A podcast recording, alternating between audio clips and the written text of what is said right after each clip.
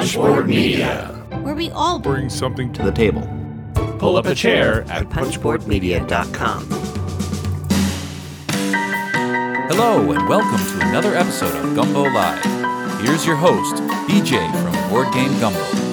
Hey, board gamers, B J from Board Game Gumbo here, back with another episode of Gumbo Live. It's episode number one thirty-three, Gumbo Live, the number one Facebook Live rated talk show in Madison, Wisconsin, dedicated to board gaming. Our special guest tonight, Tim Bernig, the brand ambassador for Thunderworks Games. Chat crew, you don't want to know what we've gone through to get him here tonight. We pulled out all the stops. This is going to be an incredible night. We're ready for it. Punchboard Board Game Gumbo, a proud member of Punchboard Media. Hey, check out some of our other fine members like Table for One. It's an as an avid solo board gamer, Frederick Schultz has a blog dedicated to written reviews, news, and articles highlighting the wonderful world of solo board gaming. Hey, this week, Table for One takes on a big topic, the root solo experience. Check that out, Punchboard Media, where we all bring something to the table. Hit us up on social media tonight, on Twitter or on Facebook, or you can find us on our YouTube channel, youtube.com slash boardgamegumbo, and we'll be looking for your questions in the chat.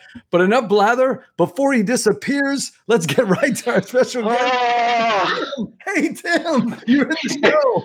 Oh, my gosh, B J. Has this not been just uh, a great example of what twenty twenty has been all about? Exactly. This uh. is great. Oh, but we, we got you here. I almost don't want to touch any buttons just in case. No, I don't. Yeah, we're going to do this. So, Tim, you and I have met at conventions. You're a presence on social media. Uh, you see, we see you at Gen Con. But there are some people out there that maybe not are familiar with Tim or with Thunderworks. Give us the elevator yeah. pitch. Who is Tim Bernig? What's yeah. Thunderworks Games? Well, thanks, B J. First of all, thanks for having me on the show. And uh, sorry it's been such such a pain. Uh The technology just was not working on my end. I'll take all the blame for it. I don't. I don't know what's going on. But so anyway, we're so we we've we've uh, at the last minute we're we're doing this on my phone, which of course is a terrible uh, video. So I apologize for that. But, it looks great. It all right, thank you. Great. I and, and and people say I have a face for radio. So uh, what the, the less you can see, the better you're off you are. So okay, let's talk about uh, about me. So as you mentioned, um, I'm the brand ambassador for Thunderworks Games. I've been working with Thunderworks for, I think, the last three years now. Um, and uh, Keith Matejka is uh, the brains behind Thunderworks Games. Of course, many of you know Thunderworks from uh, games such as Roll Player and Cartographers, probably our two biggest titles. Sure. Um, Lockup, uh, and uh, before that, uh, Bullfrogs and uh, um, Blend Off, the, the, the two games that were Keith's first uh, published games for Thunderworks. Uh, been around since uh, two thousand sixteen. Um, I've been uh, sort of, you know, given the job of promoting uh, the Thunderworks titles for Keith on social media, going to conventions, uh, sharing the, the Thunderworks love with uh, the fans, uh, doing demos in stores, uh, and so forth. So um, teaching games, just, demoing games, yeah, that's your specialty, right? Yeah, that's my specialty. Um, just sharing the, the the the joy of playing games, uh, and especially playing the Thunderworks games. So, Tim, it's a live show, as you know. We got a bunch of people in the chat crew already. Hey, Nick Hayes checking in. He says, "Hey, Steve. Hey, Steve, or the name Father. Uh, you know, our thoughts and prayers go out to him and his family right now. They got some family things they're dealing with, and uh, I know, I know, I know that gaming is important, but it's also family. Family is the most important thing. So yeah, I, I just absolutely. want Steve to know that. Uh, he's a big part of the show, and I wish he was here tonight. He's going to be kind of hanging out in the chat room, uh, you know, keeping the chat room uh, lively. You know, Steve, sometimes sometimes we need people, right, just to just to get through some of the tough times. But yeah, a couple other people checking in. Our favorite lefty rider out there, Patrick Newman. What's up, Patrick? Patrick the Traveler, all over the Gulf Coast, it seems like. And hey, Seppi's going to be on the show soon. Seppi. And Seppi says, hey, he's going to be on the show in a couple of weeks, man. Yeah, so, cool. I, I love Seppi. I got to double check. I, you know, I haven't played any of Seppi's games, so I'm looking forward oh. to visiting with him. I know. I'm looking forward to visiting with him. So yeah, let me know. Seppi's, Seppi's uh, one of those people that's just infectious. His energy level, um, rubs off. I mean, I think I have a high energy level. Seppi is like, he's like up here. Well, you know, that's what we like on this show. We like yeah, high energy exactly. people. And so somebody, somebody actually put me in touch with Seppi and said, you got, I've seen your show. Yeah. You got to have him on there. Yeah, uh, for sure. Oh, you know, it's the guys from, um, it's guys from Honey Buzz. Yeah. Mike and, uh, oh. who, who put me yeah, in touch yeah. with him. So cool. Steve says it best. Happy December forty-third. It still feels like twenty twenty sometimes. Oh my gosh. Yes. Hey, look, there's Nick's. Nick's got a comment. He says, Role Player, one that's been on my want to play list for so long. Nick, you don't have to wait. Role Player Adventures is coming out, and Role Player Adventures has Role Player Universe. And we're going to be talking about it tonight, Tim, so let's not spoil yeah. that. We're, we're okay. That. Yeah. Jen, Jen Lee says, Happy New Year. Thank you for watching, Jen. We appreciate that. Oh, and Seppi says, Go Banana Slugs. Go Banana Slugs. Oh, yeah, over there. Wow, all the way from the far side of the world. Thinker Themer is checking in. Not sure which one it is, but uh, hopefully it's the Themer one because I'm all about the theme, Tim. I'm all about yes. the theme. Thinker Themer checking in. If you guys haven't checked out Thinker Themer's you- YouTube channel, it's two, two ladies that have – one of them really likes the mechanics of the game, mm-hmm. and her wife likes the theme of the game. So it's a good debate between the two of them as to which yeah. one's – not not that which one's more important. Tim, speaking of that, though, let's put you on the spot. Thinker, okay. Themer. Thinker, uh, Themer.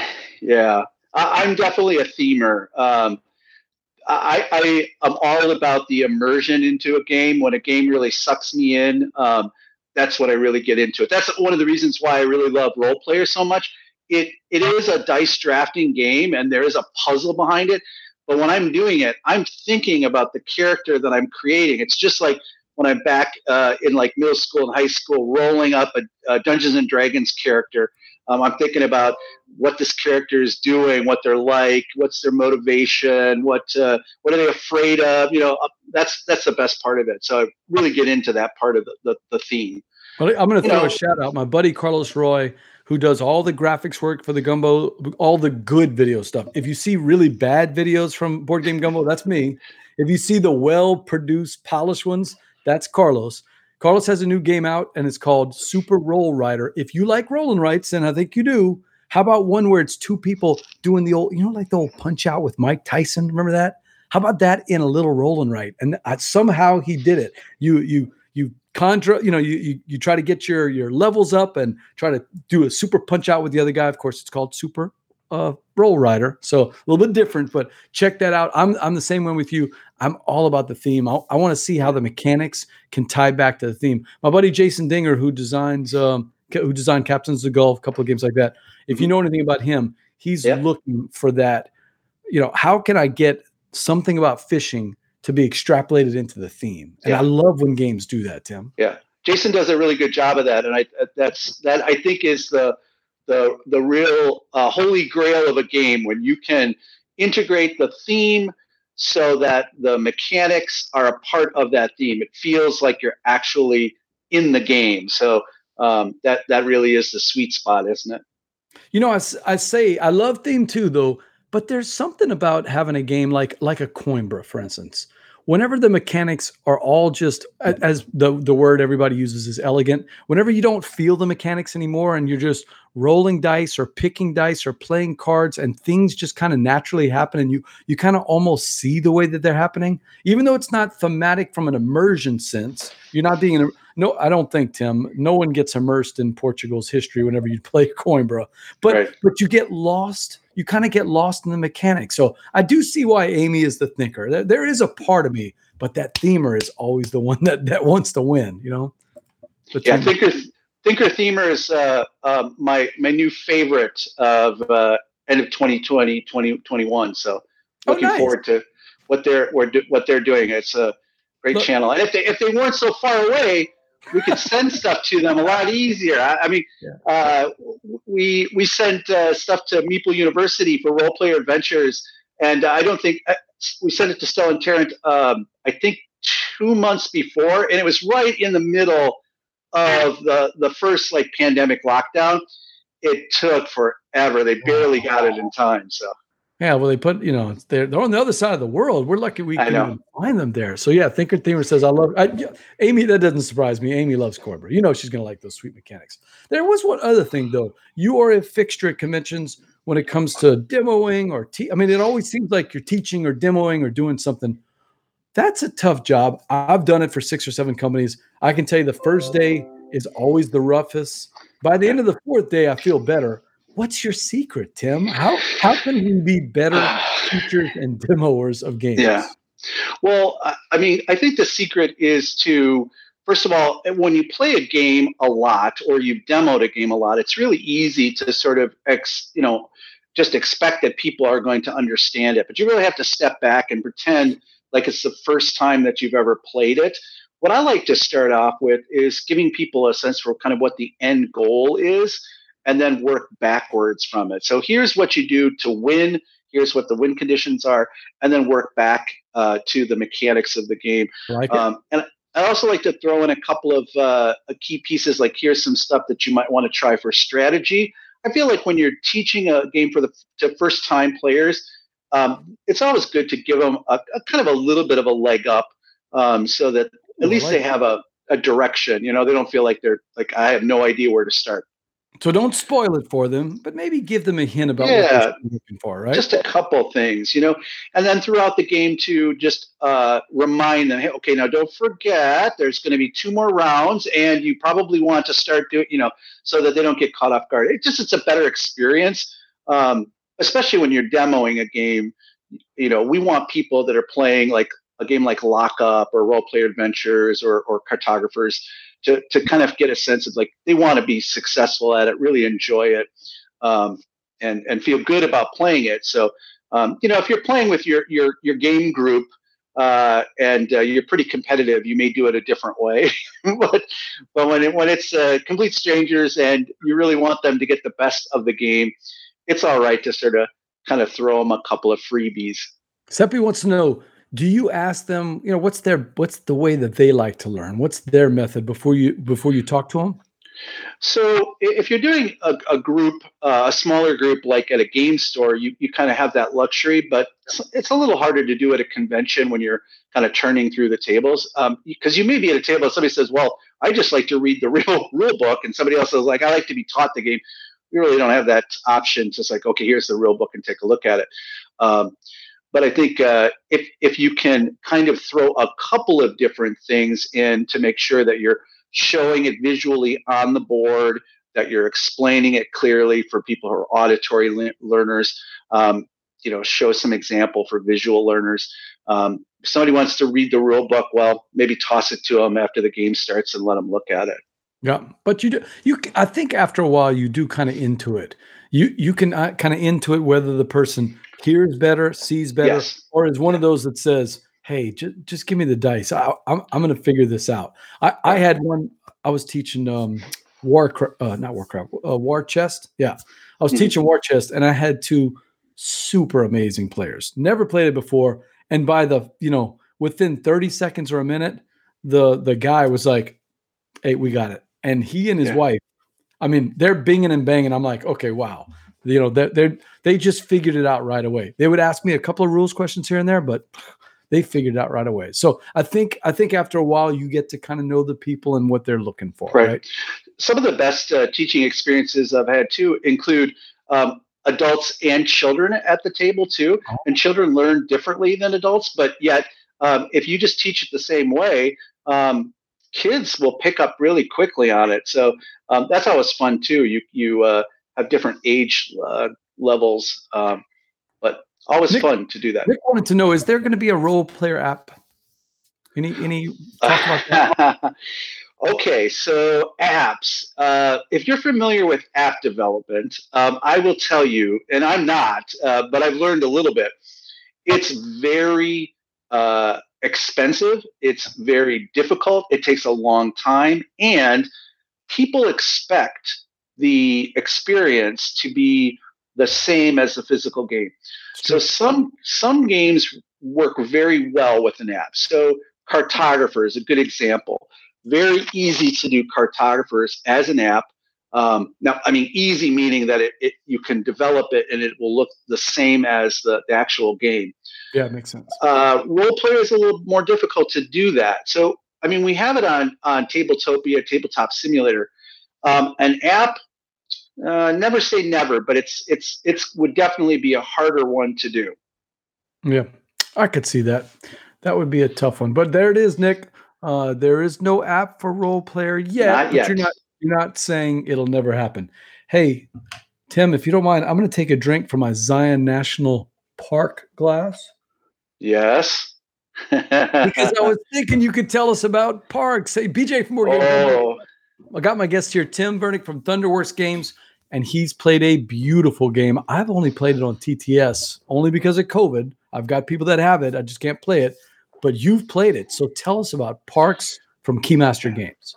Yeah, so um, during uh, this this last year and, and and you know, obviously spending a lot more time at home and not having our game groups to, to play and play at stores, um, I've been playing a lot with, with my family at home. And obviously that's something that um, is important, as we said before, playing with your family and spending time with family. Um, and sometimes finding a game that the whole family will enjoy is really hard. Um, Parks was one I went all in on on the Kickstarter and uh, got Parks and the, the Nightfall expansion uh, with the play mat and everything. And I just found that Parks is one of those games that is so beautiful and so peaceful.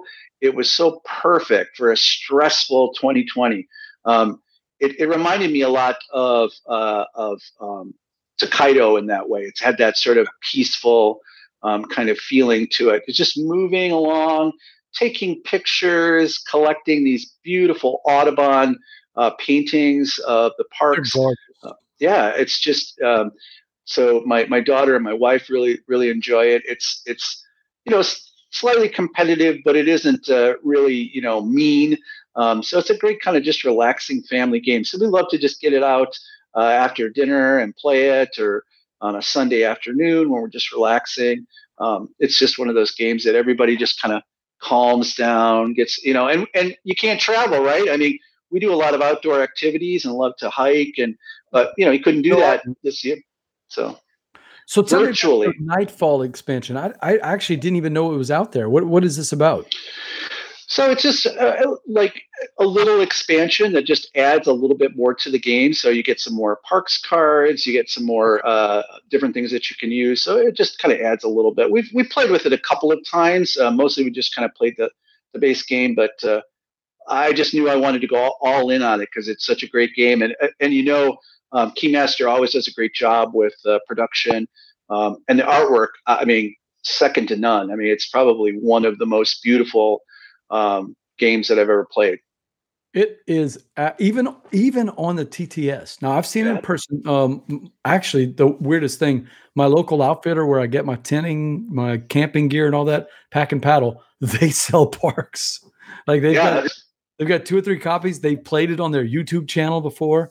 Um so I I, I that was that was weird. That was my two hobbies kind of crunching together when I yeah. walked into the store one day and I look and there's two copies of Parks there. Good on Parks for doing that. The, I mean, Keymaster Games, they're getting out to those places. Maybe they're catching new people to the hobby. Do you think that Parks is accessible to people that are just getting into the hobby? I, I think so. I think uh, there's nothing uh, difficult about it mechanically. I think it's very easy to learn.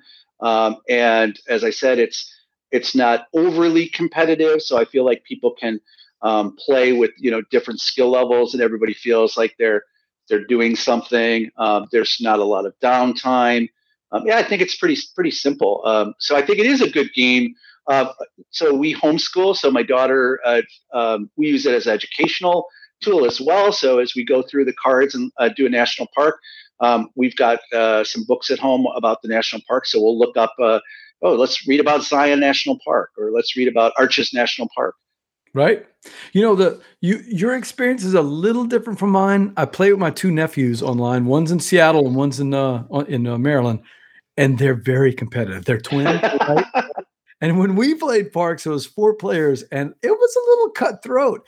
Cutthroat in the way that if you play with really good uh, Ticket to Ride players, the yeah. middle of the board gets really, really crowded, yeah. and people are watching each other, and they're ta- there was a little bit of that, ooh, B J wants that little spot. I think I'm going to spot there. So, I, and I like that. I want a little bit of uh, interaction. Yeah, yeah. As you said, it wasn't anything that wrecked your plans.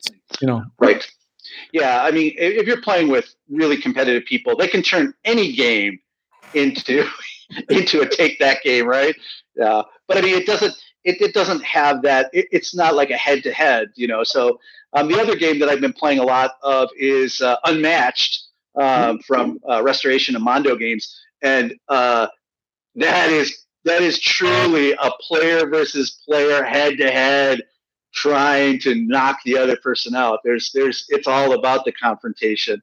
Um, and so that. Tim Bernig here on the show, and we're talking spicy games, and he's bringing up one that I want to talk about. You've played Unmatched, and I think you've played the Bruce Lee expansion. Is that right? Yeah, yeah. Tell me about yes. it. Uh, well, I'm I'm a, a big Hong Kong kung fu movie buff from back in the day. I mean, I remember uh, back in high school, we'd get together with uh, all my friends, and we'd rent uh, back in the day from uh, um, the the video store. We'd go into Blockbuster and rent the, you know, these just crazy, like Hong Kong, like seventies and eighties Hong Kong movies. Um, so Bruce Lee, of course, huge Bruce Lee fan. So anything that I can play Bruce Lee is uh, is fun. And what I like about uh, about Unmatched is you can bring these head-to-head battles with just crazy combinations. So you can play Bruce Lee, and you can play uh, Bruce Lee versus Bigfoot, you know, yeah. Or you can play uh, Alice in Wonderland versus. Uh, Um, you know, uh, Robin Hood. Um, so there's there's just no end to the combinations. But yeah, Bruce Lee, it's a it's a it's a great one. The artwork is great on the cards, reminiscent of that sort of seventies Hong Kong uh, kind of feeling. Do you do you have a, a favorite character so far that you played? Um, no, I like just mixing them up, just like you know. Uh, Like I said, just pulling out crazy combinations and just seeing what you can come up with. So Jeremy says uh, Bruce Lee is the most O P character other than Little Red. Little Red Riding Hood is not O P. I love, by the way, I love Little Red Riding Hood. I don't know if it's O P. It's very lucky. That's the set that I've got out right there. Little Red Riding Hood versus Beowulf. Yeah. And whenever you're matching up the symbols on Little Red, oh man, she is tough to beat. Yeah. But if you, if, if you're not matching up the symbols, you know, you're in trouble. I guess you need to play better, but go ahead. Well, I was going to say that's the thing about Unmatched is uh, each of the, the characters has a different style of play. So you have to learn how to optimize the play for that particular character. So if you, you may play um, Little Red Riding Hood one way, and you're not going to play it the same way with uh, Bruce Lee. You know, so they, they each have their own strengths, their own combos. Um, and it, I mean, it feels like Street Fighter, right? You got to remember the combos, right? So got to know the combos, and she's yeah. she's definitely combo heavy. Yeah, I, I'll tell you, can you? I I wasn't a Bruce Lee fan, but I loved Jackie Chan movies back in the eighties and nineties. Can you imagine Chuck Norris, Jackie Chan, Bruce Lee, all of our action heroes? You got Stallone and all these people coming in. Yeah. I mean, Unmatched is unlimited. There's so many different ways they could go with this. Yeah, I have a feeling that they're going to be bringing out uh, a whole lot for quite a while in the future. So there'll be different stuff going on. Hey, Kids Playing checking in, and they said it's the tabletop version of Super Smash Brothers. That's not, yes. you know, and they actually supposedly with the newest set that's coming out, they're going to have some kind of three-player rules. So you play two players, yeah. three players, four players. I'll tell you, Unmatched is, is a blast. It, not so much on T T S, although we do play it on T T S sometimes. Not so much there. Steve will tell you that it's a little bit wonky to play it on the computer. I much rather yeah. play, you know, I'd much rather play it live. I want yeah. to get these beautiful figures out, put them on the table, play really quickly with the cards. My son and I love playing one-on-one. I'm glad to hear that you guys like Unmatched. It's, it's such a good, it's such a good uh, two-on-two system. And yeah, look at that artwork, Tim. I like it. I I, I like that style of illustration. So um, I, I find it's pretty cool. And the Um, iconography is very easy to understand. It's not complicated. Um, yeah, the other thing, I, I and I, I like them. The only thing that if I could change one thing, it would be maybe change the style of the, the maps a little bit. Um, okay. I don't know, may, just just my feeling about well, it. Let's but. talk about this map right here. So I don't know if you've seen the exact new maps, and I've, this is not a great shot of it, but this is a shot of a Beowulf versus uh, Little Red uh, map. On this side, it's got what you see as the normal map, and that's the big colors, the big reds, the big u- yellows, the big blues, and that helps you um, know what zone you're in. Because if you remember right, if you're a ranged weapon uh, fighter, you can hit anywhere in the zone, right? No matter, yeah. no matter where you are. What is cool, and I don't think I have a good picture of this. Um, yeah, unfortunately, I don't. What's cool is on the back side of this, on the back side of this Beowulf board, when you flip it over, Ian O'Toole, who did the artwork for the for the map, took out all the colors and just put them into the rings. So mm-hmm. all of a sudden, I got to admit, all of the maps look like big blobs of green, yellow, blue, and pink, right? But with this yeah. new way of doing it, where the colors are only in the rings, the map stands out again. And when we nice. played Beowulf on that flip side, it looks like the – oh, I don't remember my, my Beowulf history. I wish Steve was on the show because he could tell us. You know, whatever that Grendel's Hall or the Great Hall, whatever it is, it looks like the Great Hall with the doors and the tables and the chairs, and it brings out the Ian O'Toole artwork. And I'll tell you, if you haven't seen Cobble and Fog, do you have Cobble and Fog? Uh, I do not have that one. I I have seen it, but I have not uh, picked it up yet. Gorgeous artwork on the boards, and we yeah. can't see it because, you know, it's it's covered by those splotches of color. It's, so it's got the the circles. Yeah, I would love to see them do more of this with the uh, with the sets. Release some of these boards with that. But that's Unmatched. Sounds like Bruce Lee has been uh, been a big hit for you. Have you played Bigfoot or Robin Hood or any of those other? Yeah, played Bigfoot and Robin Hood. Yep, those are. The, the, the, I don't have the um, uh, Cobble and Fog, and I don't have uh, the. Um, Jurassic, uh, the Jurassic one, yeah. yeah. I, I haven't played or the Buffy. What's that? Or the Buffy is. I don't even know if the Buffy Vampire Slayer one is even out yet. I haven't. yeah. yeah. See, I don't have it. We should have a video out on it pretty soon. I have yeah. not gotten the chance to play it because Bradley, uh, Bradley has. I need to get that copy back so I can play. My the only reason I got it, I don't know anything about Buffy. Yeah, me either. I'm the biggest Buffy fans ever. Yeah. She loves. So, you know, she's not been a fan of the Unmatched system. She likes other games. I was like, oh, you know what? Buffy is the one that she might want to play. Right. I'm looking yeah. forward to that. So that's what I think is great about the the, the system, too, is that introducing uh, these characters that will connect with people in a way that's different. You know, you may really like Bruce Lee. Someone else may really like Buffy. Uh, can you imagine Bruce Lee versus Buffy? That'd be great. oh, we got to see that. So I can't do that. B J from Board Game Gumbo. I've got my guest here, Tim Bernig from Thunderworks Games, and we're talking spicy hot games. And one of the one of the games that I just fell in love with last year, I'll be honest, Tim, Cartographers was okay for me. I mean, I liked it, but Heroes just made it a great game for me. Tell us about what's going on with Cartographers Heroes. Are we going to see the actual physical copy this year? Yeah, absolutely. It's uh, it's it's coming. Um, Now, of course, uh, we're just trying to, you know, figure out when is the best time to get these out into to retail um, with the con schedule. But, um, yeah, it'll be out. The plan is for it to be uh, out uh, Gen Con time, if Gen Con happens this year. Um, but it'll certainly be out in stores. Um, and we'll have it available uh, on our website for, for direct order as well. Tim, um, I love that front cover. Yeah. I just love it. It, it. It gives the sense of, wow, this royal cartographer is going out into the wilderness to, to map out the things, but there's danger in this box, Tim. Yeah. Look, oh, you've got a physical copy there. Oh, that looks gorgeous. Yeah, so this is a slightly bigger box, but uh, it's essentially what it'll look like. So, um, yeah, I mean, the uh, the the play is essentially more of what people love about Cartographers, but now with one added thing. So obviously, for those of you who play Cartographers, you're you're designing your map. You're trying to meet these these edicts that the queen has given, which are the scoring conditions. Plays over the four seasons, uh, and from time to time, these monsters uh, appear. And when you're playing uh, around a table, you pass your map to the person on your left or your right, and they will draw monsters on your map, which will ruin your day. Totally destroy your plans. Um, and then when it reaches the end of a season, you will score, you will uh, subtract points for every square on the map that is uh, next to uh, a monster. So the goal is to go in and block in those monsters. Now, with Cartographer's Heroes, we are adding new monsters. And the, so those monster rates, and those monsters in Cartographer's Heroes have lasting effects, which mean that the effects will continue on in different ways. And now you also have hero cards. So heroes will come out. And when you draw a hero card, that hero, you'll draw it on the map.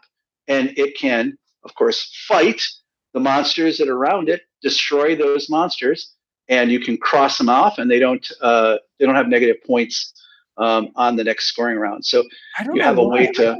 Tim, I love the hero parts. I love yeah. the thought of it, it. It's almost like that double think. Oh, what is my opponent? Where where's the best place on the map for them to put it? No, I'm going to put the hero here, and that's going to. Mm-hmm. Th- you know, it, it just it, it just brings a whole new level of excitement, I think, to building those maps. Yeah. Yeah, that's what we what we tried to do. So it's not a it's not an expansion. It is a standalone game. So you could just buy Cartographer's Heroes and play it without having Cartographers. But if you have Cartographers, put the two together, and boom! Now you can mix and match. Um, you have additional uh, uh, cards uh, that you can play, um, and it just adds more more variety. So I, I we know there's been tons of people playing Cartographers uh, virtually over Zoom and all that with family and friends um, when they've been uh, stuck at home.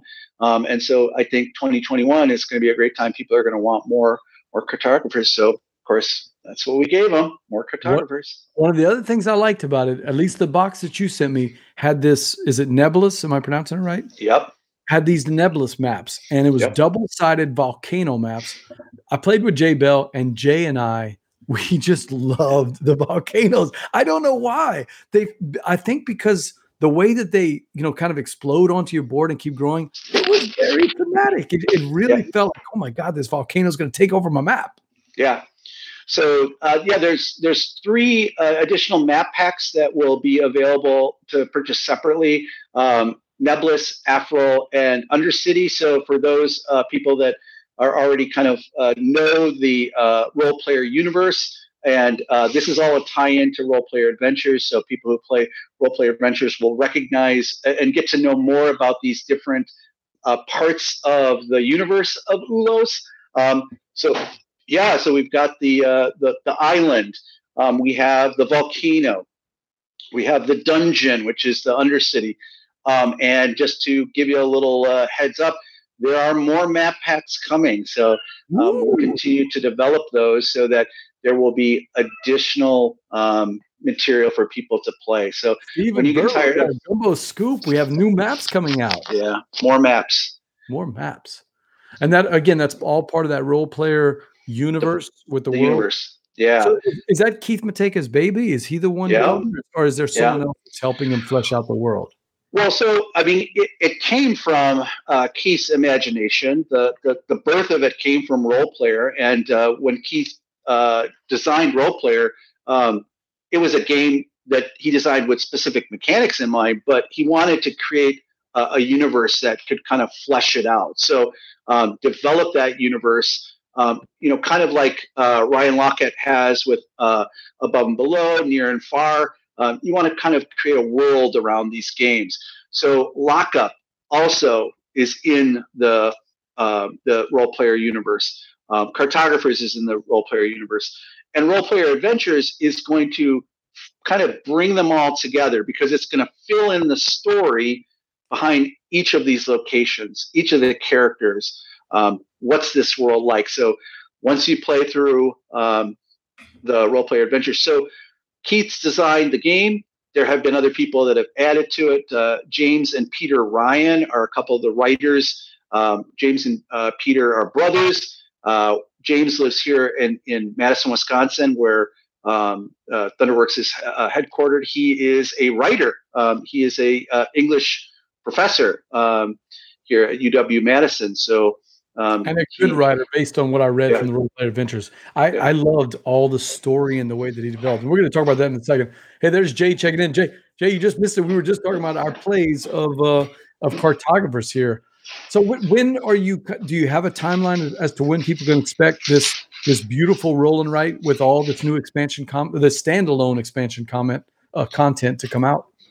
Uh, yes, it's coming out uh, Gen Con, so it'll be out in August. Um, We've had pre-orders, so those will go out first, but it'll hit retail uh, probably in that uh, late July or August uh, timeframe. It'll be out whether or not Gen Con happens or not. It'll it'll be out there, but hopefully if we're all uh, back at conventions, uh, everybody can get their, their hands on it there as well. B J from Board Game Gumbo. I've got my guest here, Tim Bernig from Thunderworks Games. We're talking spicy hot games, and one of those is a game I got to play last year and has also had a super successful Kickstarter, and that's Roll Play Adventures by those those two brothers that have helped Keith flesh out the world. If you like rolling dice and you like the adventure part, Roll Play Adventures gives you both, Tim? It gives you both, yeah. So the, the birth of Roll Player Adventures, I, I don't know if anybody, I, I happen to dig these out there. Do y'all remember sort of the create uh, choose your own adventure books? This is uh, the um, uh, Tunnels and Trolls. Tunnels and Trolls was uh, from the late seventies, early eighties, but there was also uh, the Dungeons and Dragons ones. Um, that's where Role Player Adventures came from. It's remembering those choose your own adventure style books where you make decisions and the decisions that you make change the storyline. So if you decide to fight the monster, something happens. If you decide to run away, something else happens. Right. Um, and in the midst of that, we utilized the role player mechanic of the dice drafting. So you're going to draw dice, and in order to uh, do skill checks or or uh, uh, to to fight uh, in battle. So you're going to have to get certain dice out of the bag, and you're going to have skills that will allow you to change those dice rolls, either increasing them, decreasing them. Um, so it has that same feeling to it. All the time, the decisions that you make will change what the adventure does. So if you do a certain thing and you fail your skill check in trying to negotiate with someone, well, now you have to turn to page whatever, and you go to that page and read that entry, and now something else happens. Maybe it's good, maybe it's bad. Um, and uh, so the, the storyline develops like that way.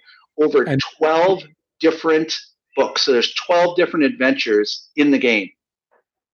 And the decisions you make, Tim, sometimes they really come back. I mean, you, in fact, when you make the decision, there's a couple of times when I was playing those, I think it's the first three scenarios that I played, yeah. The first three books, which by the way, uh, D and D fans from the eighties and seventies, they've got that kind of feel like you're opening up a module and you're yeah. starting this whole adventure. I love that. That, that made me very happy, Tim. But I remember a couple of times where I'm going, oh, I know if I make this decision here, there's, there's going to be something down the road that's going to happen. And they're yeah. looking for some of those. I don't want to spoil anything, you know, for people. Just understand there's more than just make a decision, you know, and then nothing happens. Remember in Above and Below, it was kind of like you make a decision. It just happens in that, that, that, that experience. And then in Near and Far, you know, he, he took the world of R's game a little bigger because it felt like some of the things would, would matter later on. Well, Role Play Adventures just puts that on steroids.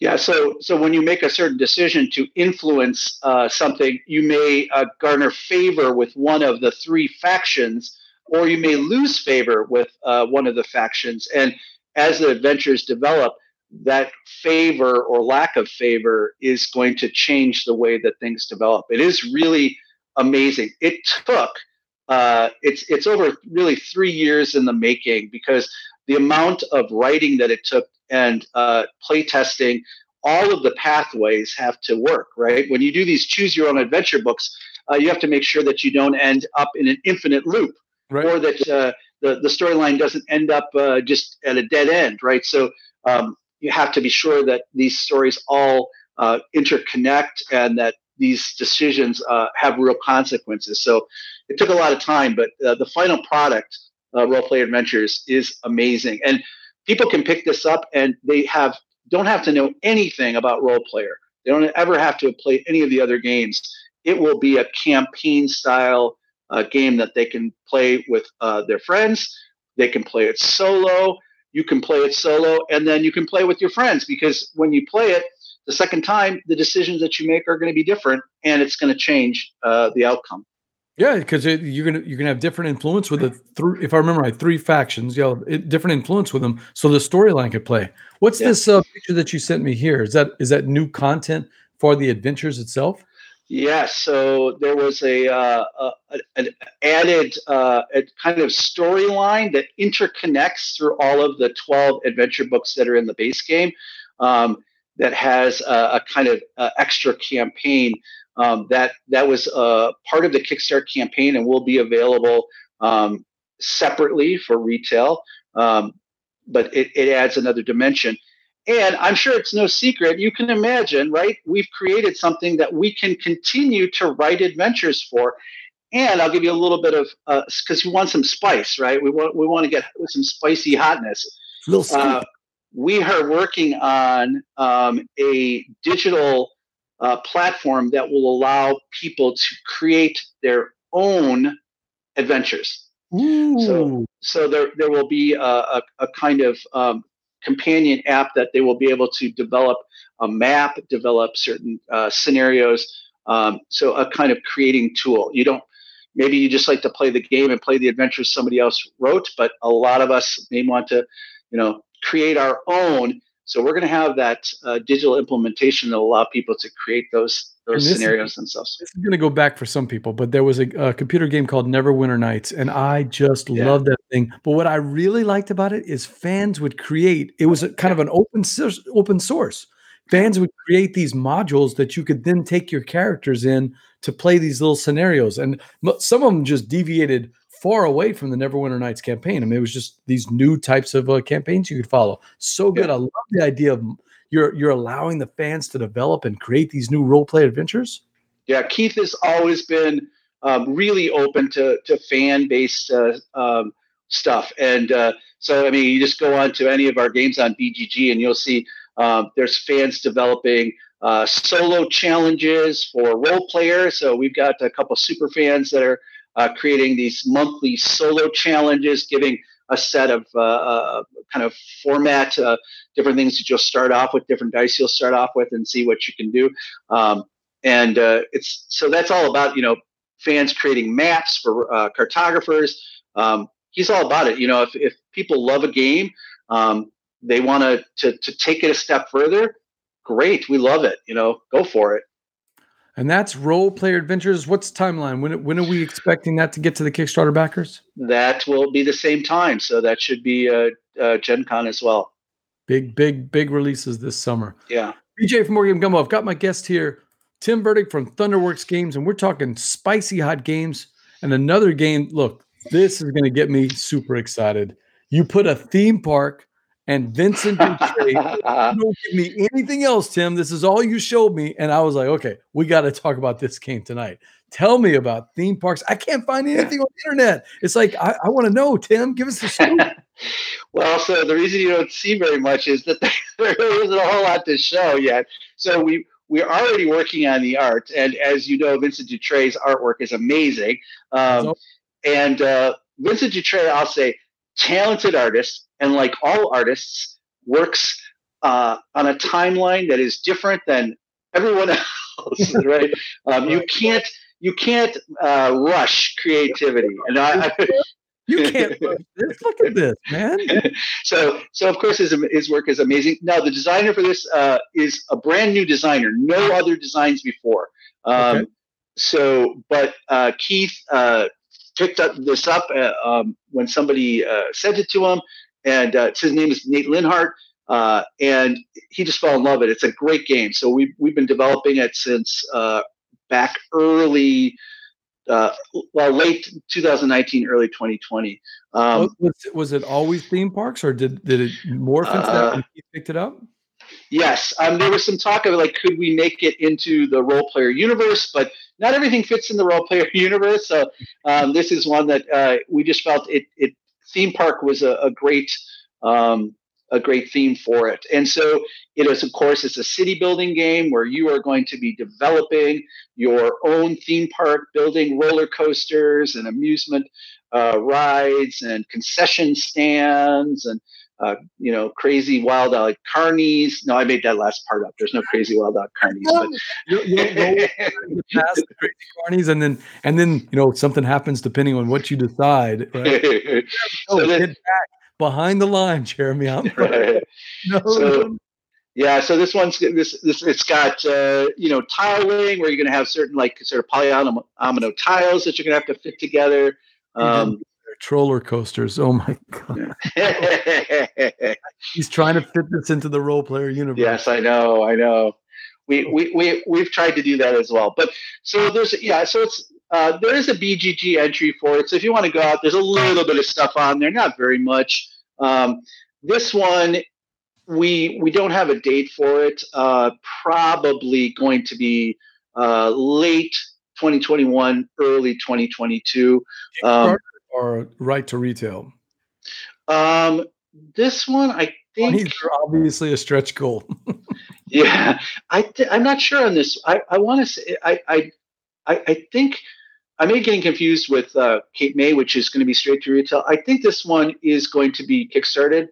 Um, but it'll, it, you know, either way, uh, we'll we'll have it pre-order on our, our website as well. Work, it is worker placement, and it's a little bit of tile building, right? And you're building yep. out your theme park and competitors in competition with others, or is it one yes. big theme park that we're all building? No, you're you're you're all going to be uh, you're you're building your own park. Yeah, you're building your own park. Hey, Fiona's um, checking in. Hello, Fiona. Look, we're looking at theme parks. Take a look. So each each player is building out their own theme park. Can yeah, it, will, it goes over five rounds, five years, um, and uh, there's um, a kind of um, uh, there will be a, a limited number of tiles that will be available that people can purchase and then place them. Um, and placement, obviously, uh, optimal placement is important on your board. Um, so it, it it kind of has that. Uh, uh, it, that part of it reminds me of uh, Baron Park. If you play Baron Park, um, feels like that. You're kind of. But um, I'm looking at this cover, and is this cover giving us any hint a little bit as to what's going on? There's there's kind of some roller coasters there, and some midway rides there. Yep. Yeah, so uh, you'll get to choose. Do you do you, do you build a, a wooden roller coaster, or do you build the the steel roller coaster? Do you um, do you, do you build a, the, the you know the, the concession stand uh, or outdoor uh, dining food court? You know, so all these kinds of choices um, will will uh, determine the points. One of my favorite games ever was Roller Coaster Tycoon. I don't know if you ever yeah. played the Roller Coaster Tycoon, and that was just. Just the decision to which coasters to put in and what concessions to put in. I just yeah. love that love that game. I'm still looking for that game that does it well. Maybe Theme Parks is the one, right? Right, Tim? That I, I I had that same feeling when I uh, did the play testing. I felt uh, it felt like that uh, Roller Coaster Tycoon. Yeah. Mm-hmm. All right. So Theme Parks. We're gonna keep our eye out for it. Jeremy can play it after me, though. Come on. Let's let's. Pecking order. I'm I'm out here. No, I, I, Jeremy actually just want to play together, so that would be fun. B J from More Game Gumbo. I've got my guests here. Tim Bernig. We're talking spicy hot games from Thunderworks Games, and one of those that has the internet buzzing just based on a cover because it's gorgeous. It's from uh, Michael Menzel, I think, right? Yes. Kate May. Chat crew, take a look at this cover. If you yes. if you can't see what's going on with this, let me solo it here. I just love. The perspective that Menzel used for the game. There's kinetic right there in the cover, Tim. But yeah. I want to know, what's the game about? Because we can talk yeah. a beautiful cover all you want, but what's the game about? So, uh, Kate May, um, this one is going to be uh, straight to retail. We will do a pre-order. It will not be a Kickstarter campaign. Um, it's also by a first-time uh, a Uh, designer uh, Eric Mosso. Eric Mosso and his wife uh, frequently go to Cape May, New Jersey. Um, Cape May is an actual place. It's a historical seaside uh, um, town in New Jersey with an iconic uh, lighthouse. So the lighthouse plays a very important role in the game. The the lighthouse uh, will we will have a beautiful three-dimensional lighthouse uh, figure that will um, be in the game that uh, you'll be able to to put on the board, and uh, it'll be overlooking the uh, the, the the town of Cape May. Um, it is also a city building game, um, also an economic game. Uh, so you will have cards that have movement, uh, number of movement spaces on it. Um, you will move throughout the city of Cape May, developing. Um, uh, Uh, you build a house, you'll build a business, you will take that house or business and upgrade it to a Victorian house, upgrade your business to uh, a, a, a larger uh, business, and that will give you more money, which will then in turn allow you to develop more properties um, on the map. So you're trying to build in different, different long regions. Building, right? What's that? A little bit of an economic engine building along yeah. with the tile building, right? Yeah. and also the, the strategy of where you're going to build. So do you build uh, farther from the seashore, um, or do you build right on the boardwalk, right? So, um, and you'll have, each, each player will have a, a, a secret objective that they're trying to um, reach to, to get points, as well as scoring for how many landmarks that you've built. Um, and uh, the landmarks, we, we have these great little uh, fences. It's a kind of three D platform with a, a fence around it, uh, because the real uh, beautiful Victorian homes in Cape May have these gorgeous uh, kind of white picket fences around them. So that's kind of how we determined the landmark um, for each of those. So yeah, it's a, a fun little game. Very beautiful. The the map is, I think, going to catch a lot of eyes. The, obviously, um, the Michael Menzel artwork on the cards. It is historic, so there are event cards in the deck that each round of events cards will come out, and those events are true to the history of Cape May. Um, so people who who like uh, history will will find that the tie-in. Um, I've talked people to people that like nature and sights, you know, as well as sightseeing, because apparently Cape May, as you can see from the from the cover, there's birding everywhere. Yeah. All over. Is is there is there some things like that about nature? Yeah, there's birds in there. So uh, there's a, a set collection of birds. You'll collect bird tokens and try to get uh, points for collecting the birds. And each of those bird tokens has different birds on them. So, well, Rob, the designers really know this this area well, and they're paying a beautiful homage to their to their place, their favorite yeah. place, right? Mm-hmm. Yeah. So, uh, so twenty twenty-one. Um, And uh, twenty twenty-two is going to be uh, about stretching the, the Thunderworks catalog a little bit, uh, introducing some games from some first-time designers. But I, I think these are some great games that people are really going to enjoy. They're not in the Role Player universe, but um, you know they, they are going to be uh, fun games for people to to add to their collection. Um, and don't worry, we've we've got Role Player and Cartographer stuff coming, so those people will get their fix as well. So. Um, you know, twenty twenty was a big year for us. Really successful Kickstarter for Heroes, great Kickstarter uh, for um, Roll Player Adventures. Um, twenty twenty-one, uh, those games are going to hit the wild, and uh, other games coming behind them. So um, continues to be a, a lot of uh, positive buzz, um, and we're really excited about what's what's to come. Do you know how heavy Cape May is going to be? How? how, how? Um, Yeah, so I have a hard time with weight. Uh, I'm going to probably... Maybe compare it to other games? Yeah, I'm just trying to think what it would be similar to. You know, I'm thinking of Agra was uh, another Michael Menzel artwork. And yeah. So, so heavy, for me at least. I'm going to just take... I I wonder what Agra uh, is for weight. Let me just take a quick... If I use the B G G... So, Agra's... According to B G G, is pretty heavy. It's like four point three seven. We I'm, yeah, I'm gonna say probably this is this isn't that heavy. I would say it's probably, you know, three and a half, maybe pushing three seven five. I don't know. Okay, so yeah, more more medium, medium heavy. That's gonna make yeah. uh, our friend Philip Millman very, very happy there. Yeah, yeah. Have you played uh, Rogers of the Ganges? Uh, no, that is one I have not had a chance to play. Yeah, I was wondering if maybe it's uh, tied into that. Jay was thinking, what about that one there? All right, yeah. It's Cape May. We're going to be looking out for it. The internet was a buzz when that cover came out.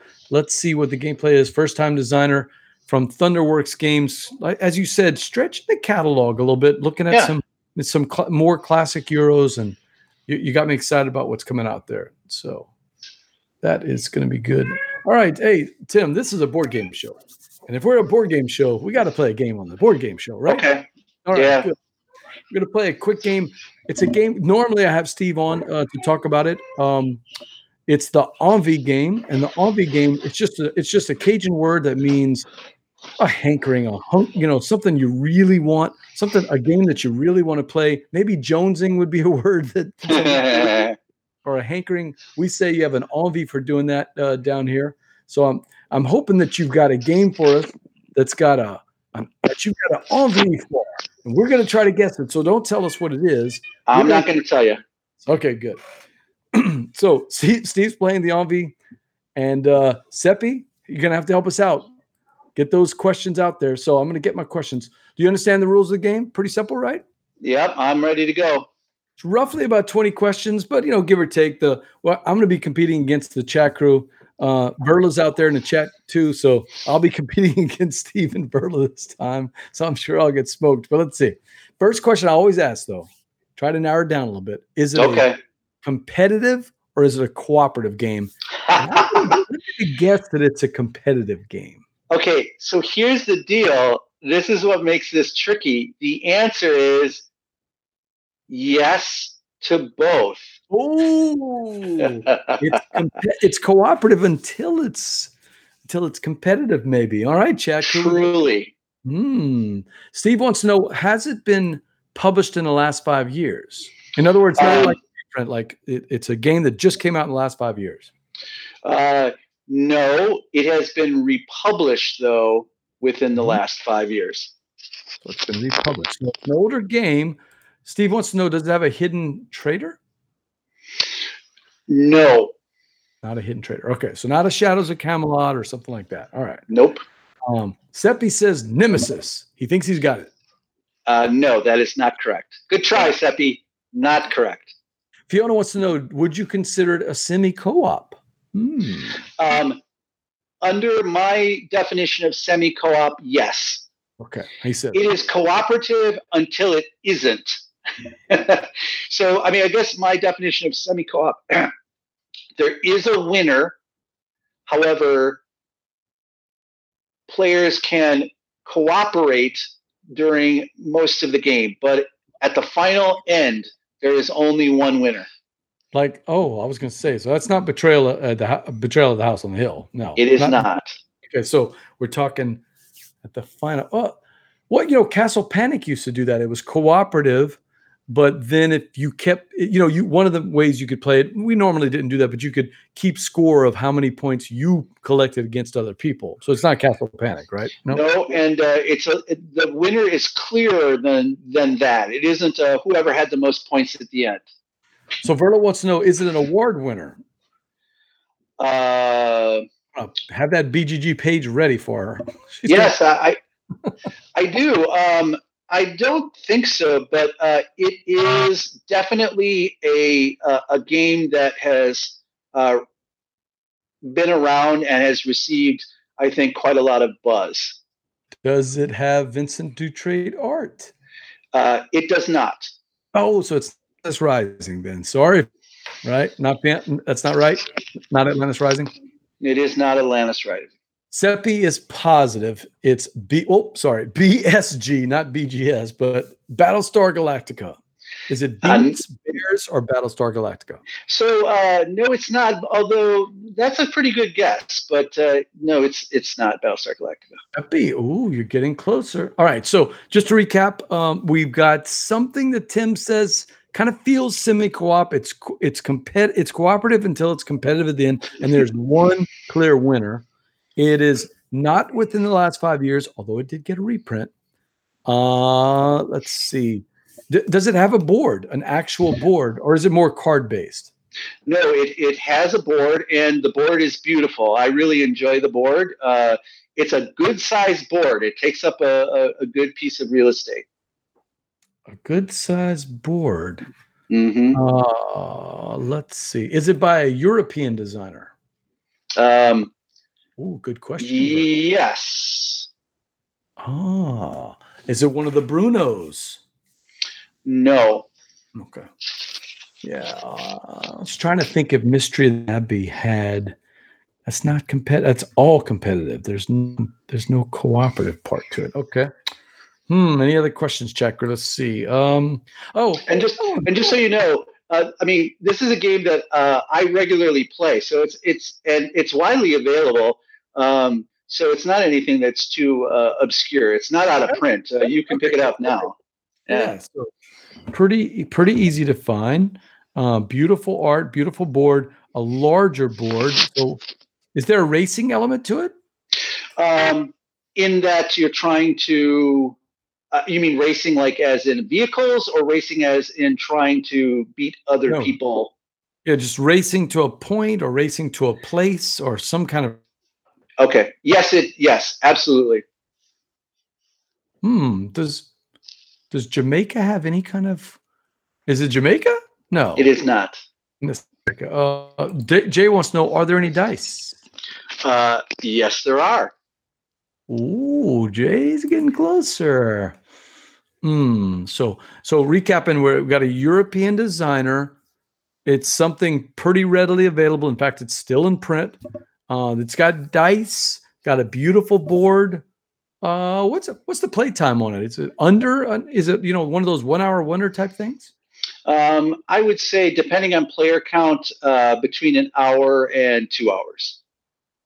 An hour and two hours. Fiona wants to know, does it have any trains in it? No trains. Not trains.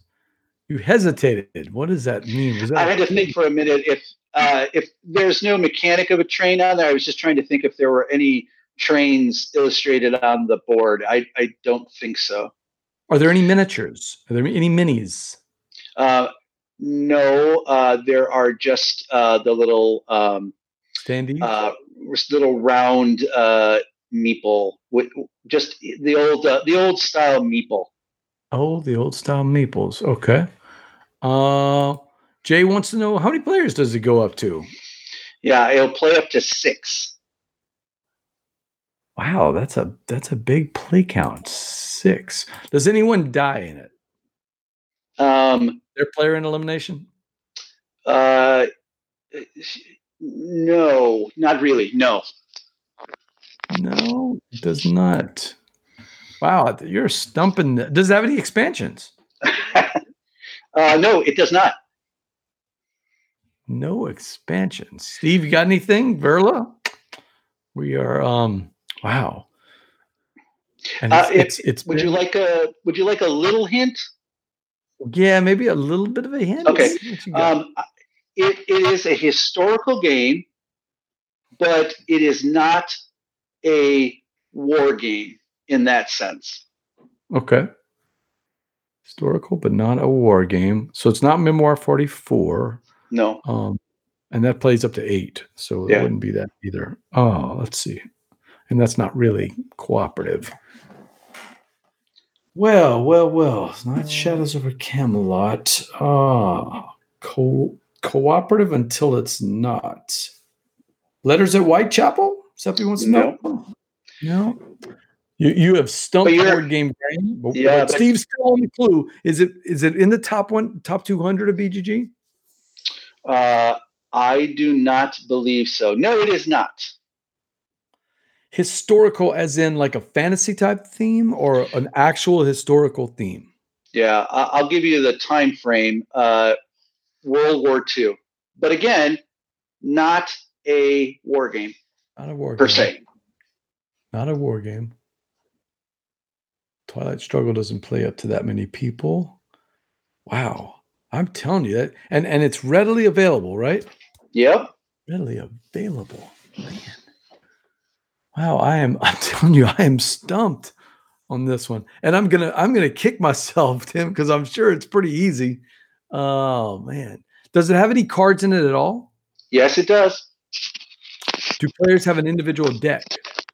Uh or do you draw cards out? Yeah, you you you you pick up cards uh, at various points, and those cards uh are in your hand, but can be uh, traded uh, among other players. Hence the cooperative nature of it. Interesting. This Fiona says this War of Mine. No, um, that's a good guess, uh, but not quite. No.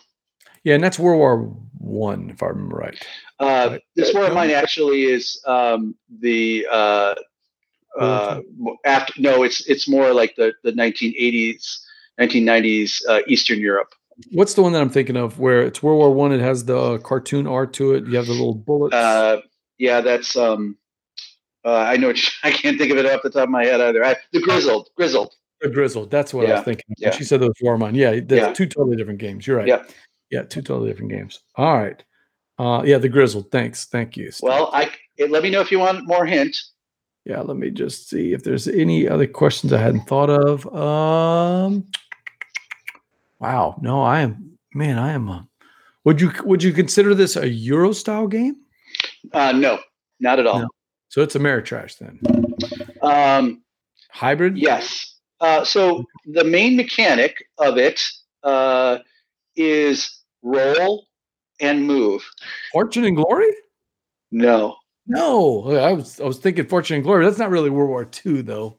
Uh, World War Two theme. It's roll and move with a world with a World War Two theme. Chat crew, I think I'm gonna have to call this one. I I think we're all. Steve, what do you think, man? I can see your face. You, you look Did like I you don't you? Do you want a publisher? I give you a publisher. Oh yeah, yeah. Give us a publisher. All right. Yeah. Uh, it was published. It's published by Osprey Games. The original designer in nineteen seventy-three was a general during, uh, was a British, um, sorry, major, excuse me, a, a British Army major. Wow, I, I'm gonna, I'm literally gonna kick myself whenever you say the name. I, I, I just don't know.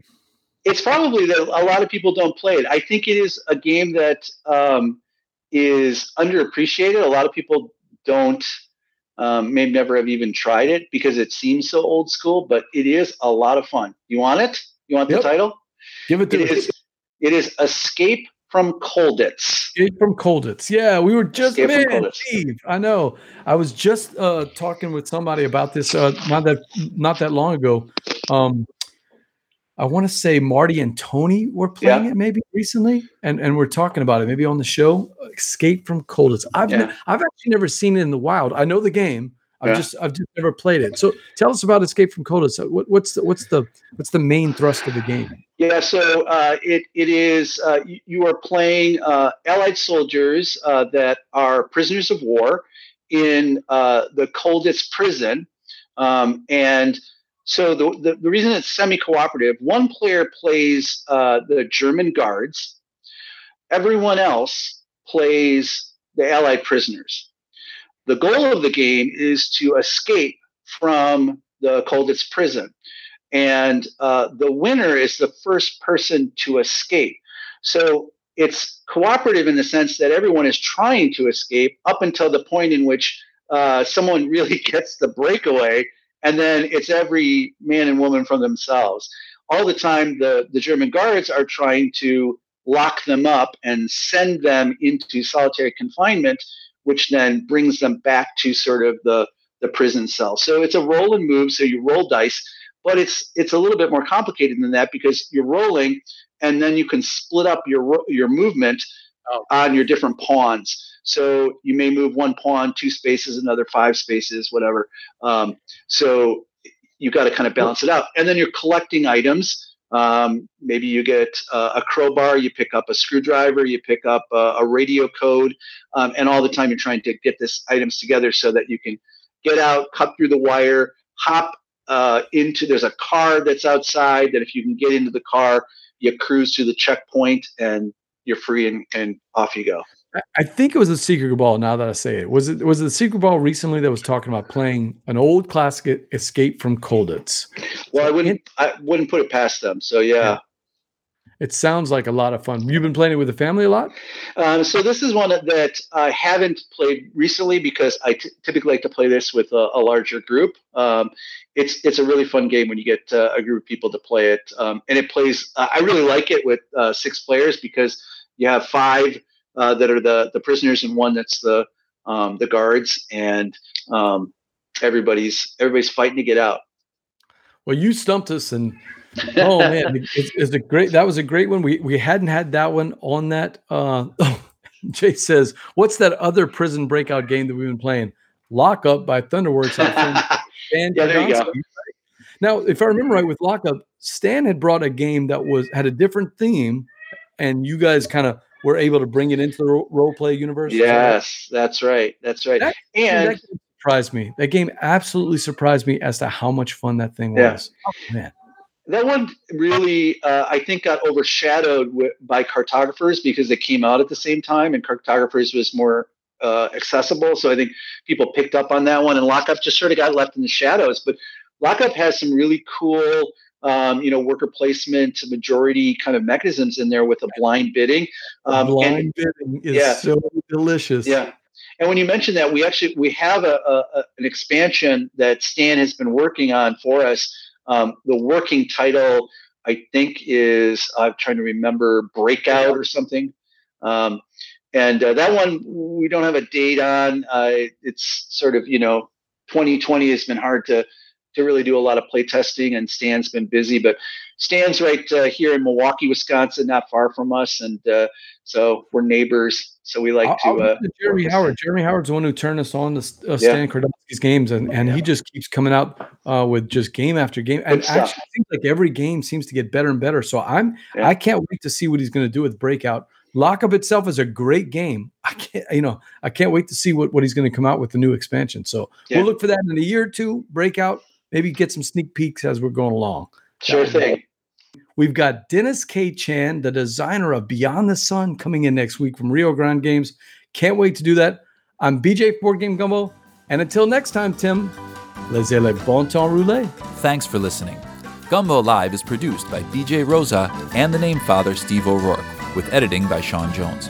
You can find more Board Game Gumbo content by checking out our YouTube channel, Facebook page, and Twitter feed at Board Game Gumbo, or visit the Board Game Gumbo blog at board game gumbo dot com. Hey, this is Patrick. And this is Eric. From Patrick, Patrick and Eric in the Morning. Join us every now and again for about a half an hour as we freeform chat about whatever's on our minds and how it all relates back to our favorite hobby, board gaming. Patrick and Eric in the Morning can be found on the What Did You Play This Week podcast feed and on the Punchboard Media site. Happy listening.